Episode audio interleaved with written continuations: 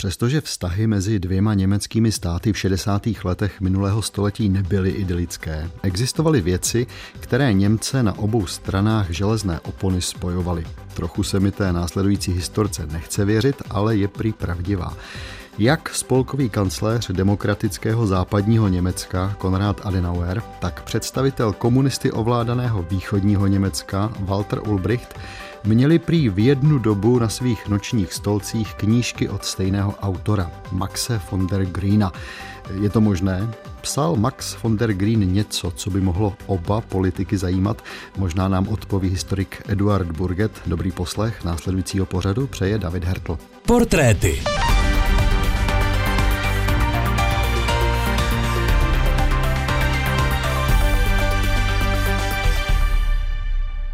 Tak ještě jednou hezký den, milí posluchači. V roce 1972 vyšla u nás knížka právě spisovatele Maxe von der Grüna. Jmenuje se Dva dopisy Pospíšilovi. To jméno Pospíšil je psáno německy jako Pospěschiel.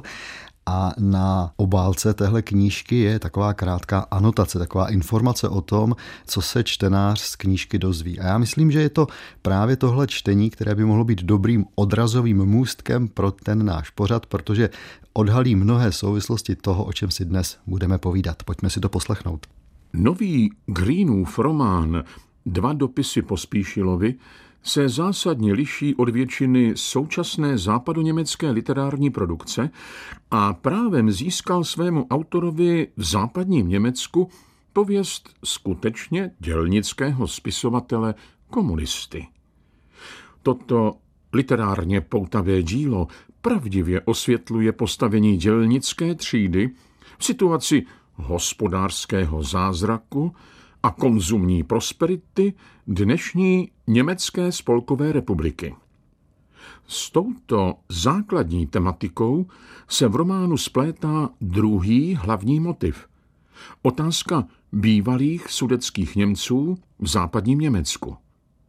Všechny postavy románu i vztahy mezi nimi jsou vylíčeny s bystrým postřehem a svěžím humorem. Já už ve studiu vítám Eduarda Burgeta. Edo, hezký den. Dobrý den. Tak já mám dojem, že posluchači po tom, co teď slyšeli, museli nabít dojmu, že jsme vyhrabali z koše nějakého západoněmeckého levicového aktivistu, který měl náhodou to štěstí, že kdo si v Československu si přečetl jeho knížku a řekl si, no tak to tady můžeme vydat. On ten příběh bude ale určitě daleko složitější, že?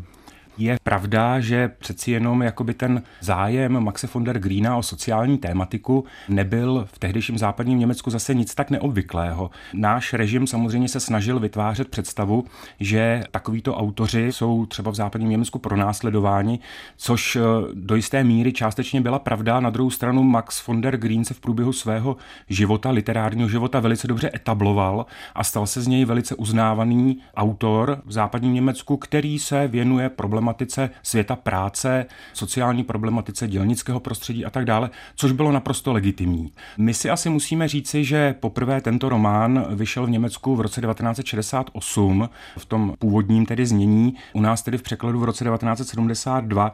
V pořadí to ale už byl třetí autorův román, který u nás vyšel, tedy jeho jméno nebylo v našem prostředí asi úplně neznámé.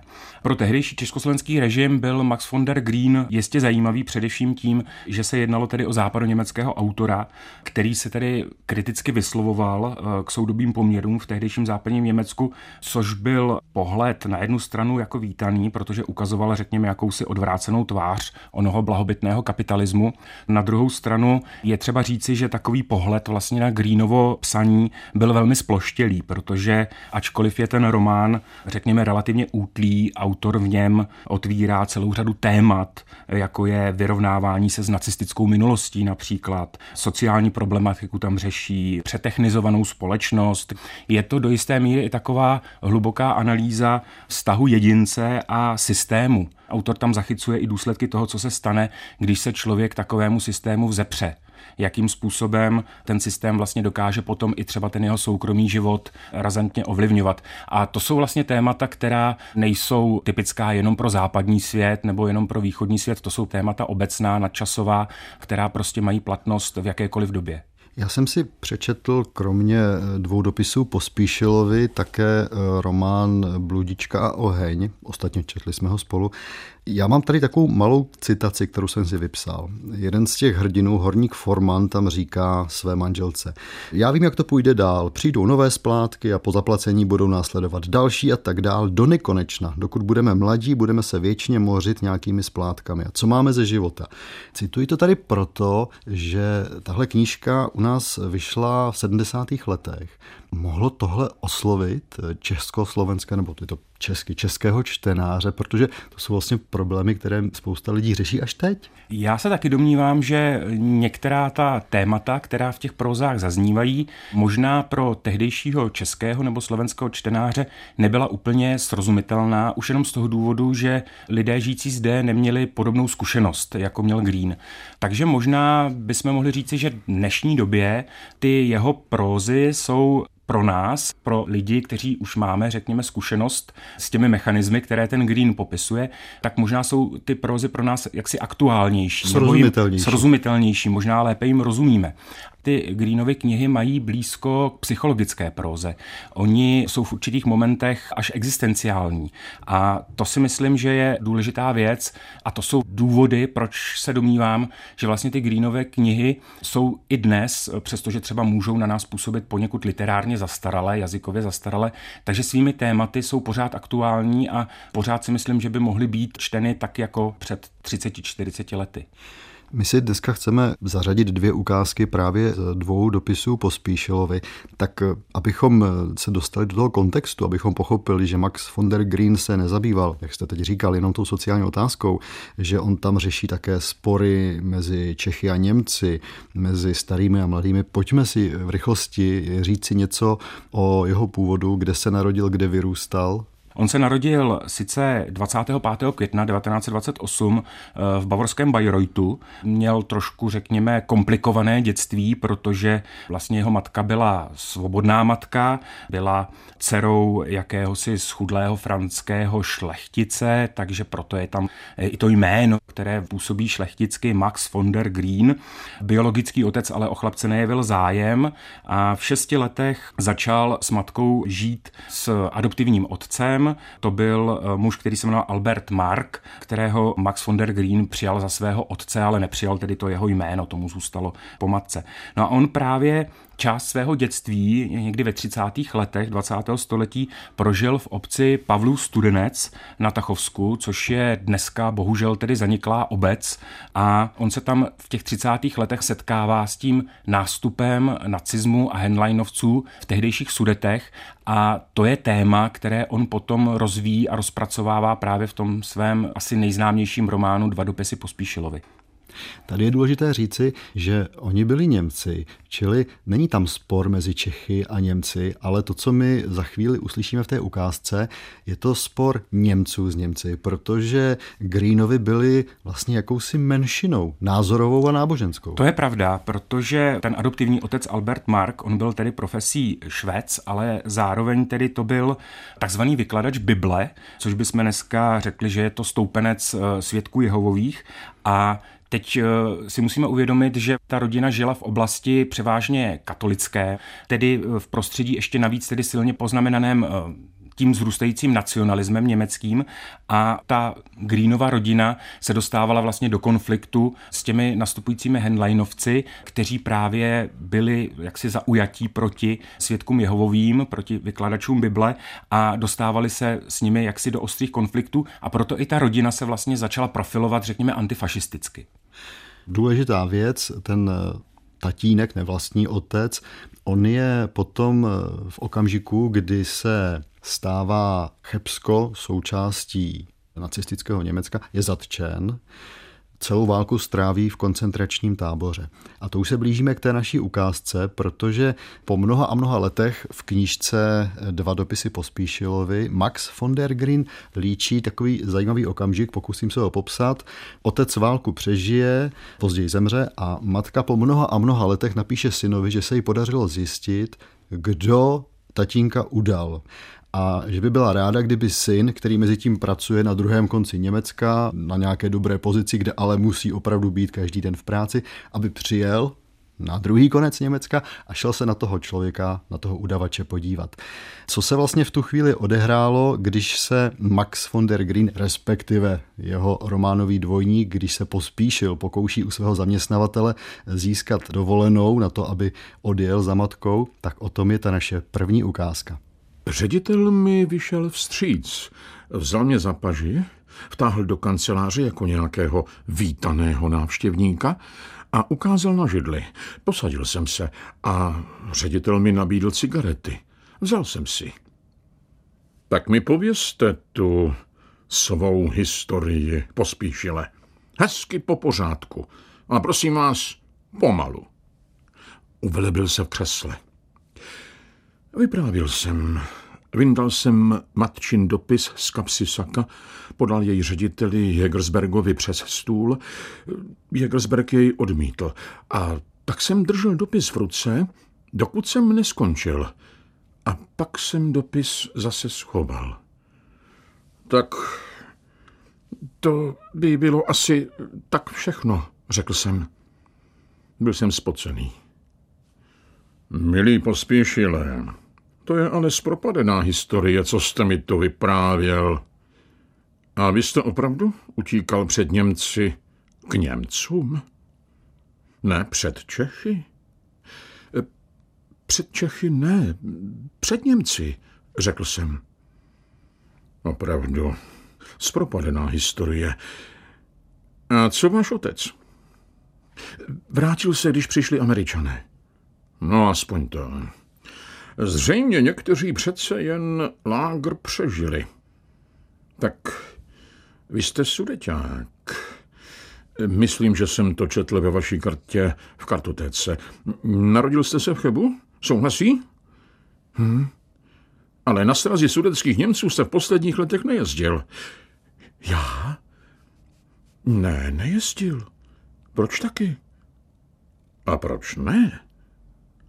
Řekl Jägersberg. Pokrčil jsem rameny. Máte pravdu, pospíšile. Co byste tam taky dělal? Ředitel vzal tabulku, oběma rukama si ji podržel daleko před sebou, studoval ji a pak řekl. No jo, milý zlatý, ale jste v plánu až do konce roku. Tady je to černé na bílém. Posloucháte Portréty. Profily malých i velkých osobností 20. století. Premiéra ve čtvrtek po 8. večer na Plusu. Historik Eduard Burgert v dnešních Portrétech vypráví o německém spisovateli Maxi von der Grünovi. Dobrý poslech vám přeje také David Hertl. Poslouchali jsme setkání pospíšila člověka, který se chce vypravit za svojí maminkou, s jeho ředitelem elektrárny v Dortmundu a slyšeli jsme na konci tu ředitelovou větu, milý zlatý, jste v plánu až do konce roku. Tam ředitel vlastně říká svému zaměstnanci, že až do konce roku má rozepsané směny a že tedy žádná dovolená se nekoná. My se ještě za malou chvíli v další ukázce dozvíme, jak to dopadlo. Pojďme teď sledovat život Maxe von der Grüna za války po válce, tak ten jeho špatný původ, abychom tak řekli, tatínek v koncentračním táboře, způsobil, že přes velmi dobré školní výsledky se nedostal na gymnázium. Tak on ten jeho další život, období dospívání, ono to bylo poměrně složité, protože opravdu přišla válka a on se začal v roce 1941 učit v německé pohraniční porcelánce a v roce 1943, a to si myslím, že je hodně důležité, vstoupil dobrovolně do německé armády. To je téma, které on potom nějakým způsobem dlouho řešil i v těch svých prózách, protože jeho hrdinové, myslím si, že je to třeba hezky vidět na tom románu Bludička, Oheň, kde ten hlavní hrdina je také do jisté míry takovým románovým alter egem Maxe von der Grüna, kde vlastně vzpomíná na to, že jako mladík vstoupil dobrovolně do Wehrmachtu a že taky hajloval projíždějícímu vůdci, který projížděl ve svém Mercedesu 5 metrů od toho hlavního hrdiny a že byl taky stržen, řekněme, tím davovým šílenstvím, kterému prostě podlehl a nyní toho lituje. A tam si jakoby uvědomuje právě ten problém i toho vyrovnání se s tou nacistickou minulostí, kdy on tedy jako má pocit, že Německo se pořád jako nedostatečně vyrovnalo s tou podporou toho nacistického režimu a že to nacistické myšlení nějakým způsobem jakoby přežívá i v té jeho současnosti. Nicméně on se nakonec tedy dostal v té německé armádě do amerického zajetí a propuštěn byl až v roce 1946. A ocitl se, řekněme, v určitém vzduchoprázdnu, protože vlastně neměl žádné větší vzdělání. Bylo období po válce, nebyla práce, alespoň tedy v tom regionu, ve kterém on se nacházel, a proto on tedy uposlechl, v uvozovkách uposlechl výzvy jít pracovat do Porúří, kde to je samozřejmě, jak víme, velká průmyslová oblast, takže on se přestěhoval do Dortmundu a začal pracovat jako horník v hlubinném dole. A to je také důležitý okamžik, určitý formativní rys asi pro něj, protože on samozřejmě pak ty zkušenosti, které v té práci horníka nabyl, začal nějakým způsobem promítat do těch svých pros. Takže on v roce 1961 se stává jedním ze spoluzakladatelů jakési dortmundské spisovatelské skupiny, která se jmenovala Skupina 61 a byla to skupina, řekněme, začínajících autorů, kteří měli pocit, že by do té do té západoněmecké literatury měli vnést nějaký nový impuls, nový prvek, který právě bude nějakým způsobem tematizovat onu problematiku práce, problematiku dělnického prostředí a tato skupina začala být poměrně úspěšná, ovšem neobešlo se to bez problémů, protože Max von der Grün byl vlastně za ten svůj román Bludička oheň ze strany svého zaměstnavatele docela dlouho, řekněme, pronásledován. Vedlo to vlastně i k výpovědi a nakonec on musel až v rámci nějakého soudního vypořádání dosáhnout určité, řekněme, zaměstnanecké rehabilitace. Mělo to pro něj možná zase ten dobrý účinek v tom, že on se díky tomu poté stal spisovatelem na volné noze, takže pak už se věnoval jenom psaní. A je třeba také říci, že ten román Bludička oheň vzbudil tedy nejen ohlas v Německu, ale i v zahraničí byl překládán a tomu do jisté míry zajistilo nějakou další slušnou existenci, kdy se mohl tedy živit jako spisovatel. No a když jsme u Maxe von der Grüna spisovatele, tak je možná ta správná chvíle ocitovat si ještě jednou z knížky Dva dopisy Pospíšilovi. Já vás nebudu moc napínat, dopadlo to tak, že Pospíšil, ten, který žádal o dovolenou a nedostali, tak nakonec za maminkou do Bavorska odjel a dokonce objevil toho člověka, který měl udat jeho otce. A teď si poslechněte, co se událo, když Pospíšil vyhledal tohoto zřejmě domnělého udavače, tedy i skutečného udavače, a snažil se nenápadně od něj zjistit, zda si nevzpomíná na jeho otce. Bayerl šel přede mnou. Řekl jsem, vy nejste odtud? Ne, nejsem, já jsem z druhé strany. Musel jsem tenkrát v 45. roce pryč. Víte, jak se tenkrát staly Sudety, zase české. Bydlel jsem v Chebu. A Cheb byl do 45. německý. Vy jste bydlel v Chebu? A to je zajímavé. Znám jednoho, dělá se mnou a ten taky bydlel v Chebu. No jo, po válce si lidi z Chebu vystěhovali a teď žijí po celém Německu, ale většina zůstala tady v kraji, ve Francích a Horní Falci. Ten můj kolega bydlel blízko Uhradu. No jo, tu čtvrť dobře znám. Jmenoval se Pospíšil. Třeba ho znáte, nebo jeho otce? Cheb přece nebyl tak velký. Napjatě jsem se na něj zadíval, ale s Bayerlem to ani nehnulo. Jen se zdálo, že chviličku přemýšlí.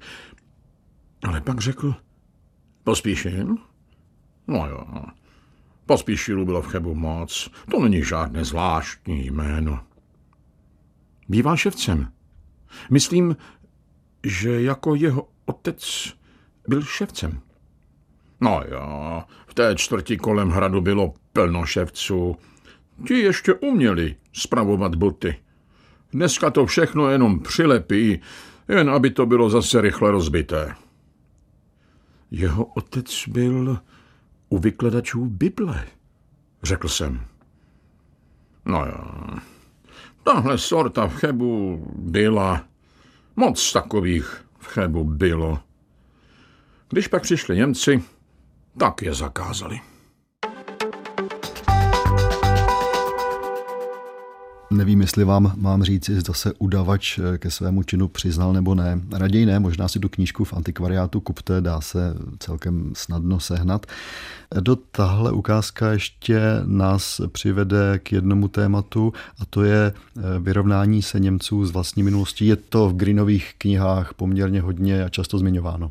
Tak určitě. Tam kromě tedy toho, o čem jsme hovořili, že Green kritizuje stoupající ekonomický růst a moderní konzumní společnost, konformitu a tak dále, tak je to vlastně do jisté míry i kritika vlády prvního ministerského předsedy západního Německa Konrada Adenauera z pravicové CDU, který byl ve funkci od roku 1949 až do roku 1963, to znamená tedy opravdu v době, kdy Green prožíval nejintenzivněji to období svého začleňování se do společnosti. A Adenauer byl už za svého života vlastně kritizován, že v okruhu jeho spolupracovníků jsou bývalí nacisté například, že v Německu neproběhla řádná denacifikace. Uvědomme si, že například až v roce 1965 začíná ve Frankfurtu nad Mohanem ten známý proces s osvětimskými dozorci, což pro tu západoněmeckou společnost byl do značné míry šok, kdy před tu soudní porotu najednou přicházeli lidé, které jejich sousedi vnímali jako řádné občany, a teď se dozvídali prostě hrozné věci o tom, co tito lidé dělali v době války. A tohle všechno ten Green tam v těch svých prózách nějakým způsobem také řeší, a je to hezky vidět vlastně i na té ukázce, kterou jsme slyšeli, ta snaha vytěsnit tu minulost, nespomínat, raději nespomínat, protože kdyby jsme vzpomínali, tak bychom se možná o sobě mohli dozvědět něco, co vědět prostě už nechceme. Poslední věc, jsme v závěru pořadu. My jsme tady začínali tím, že Pospíšil vyšel v roce 1972 v češtině. Ty knížky Maxe von der Grüna vycházely od konce 60. až vlastně do začátku 90. let, ale pak už dlouho ne. Ten takový propagandistický nátěr, který jim komunistický režim přisoudil, myslíte, že je důvodem toho, proč teď Green nevychází?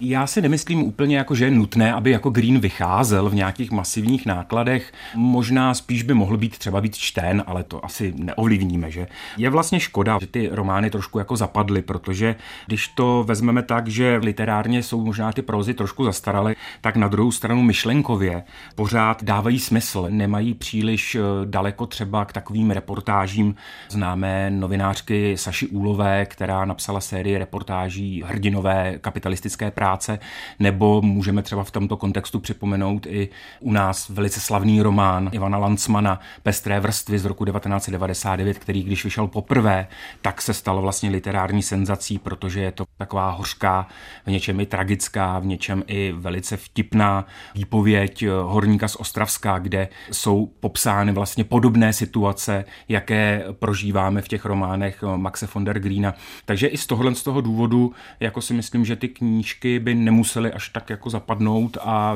je dobré prostě Grüna znát a případně si ho i přečíst. Jenom připomenu, pokud jste snad nabyli dojmu, že jsme se bavili o nějaké německé literární periferii, tak Grünovy romány byly dramatizovány v televizi, byly sfilmovány, objevovaly se i v německém rozhlasu.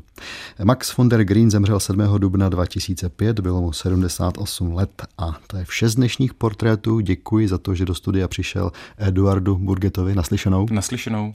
Ukázky přečetl Jiří Hromada, technicky spolupracoval mistr zvuku Jaroslav Novotný. No a naslyšenou u portrétu zase za týden se těší David Hertl.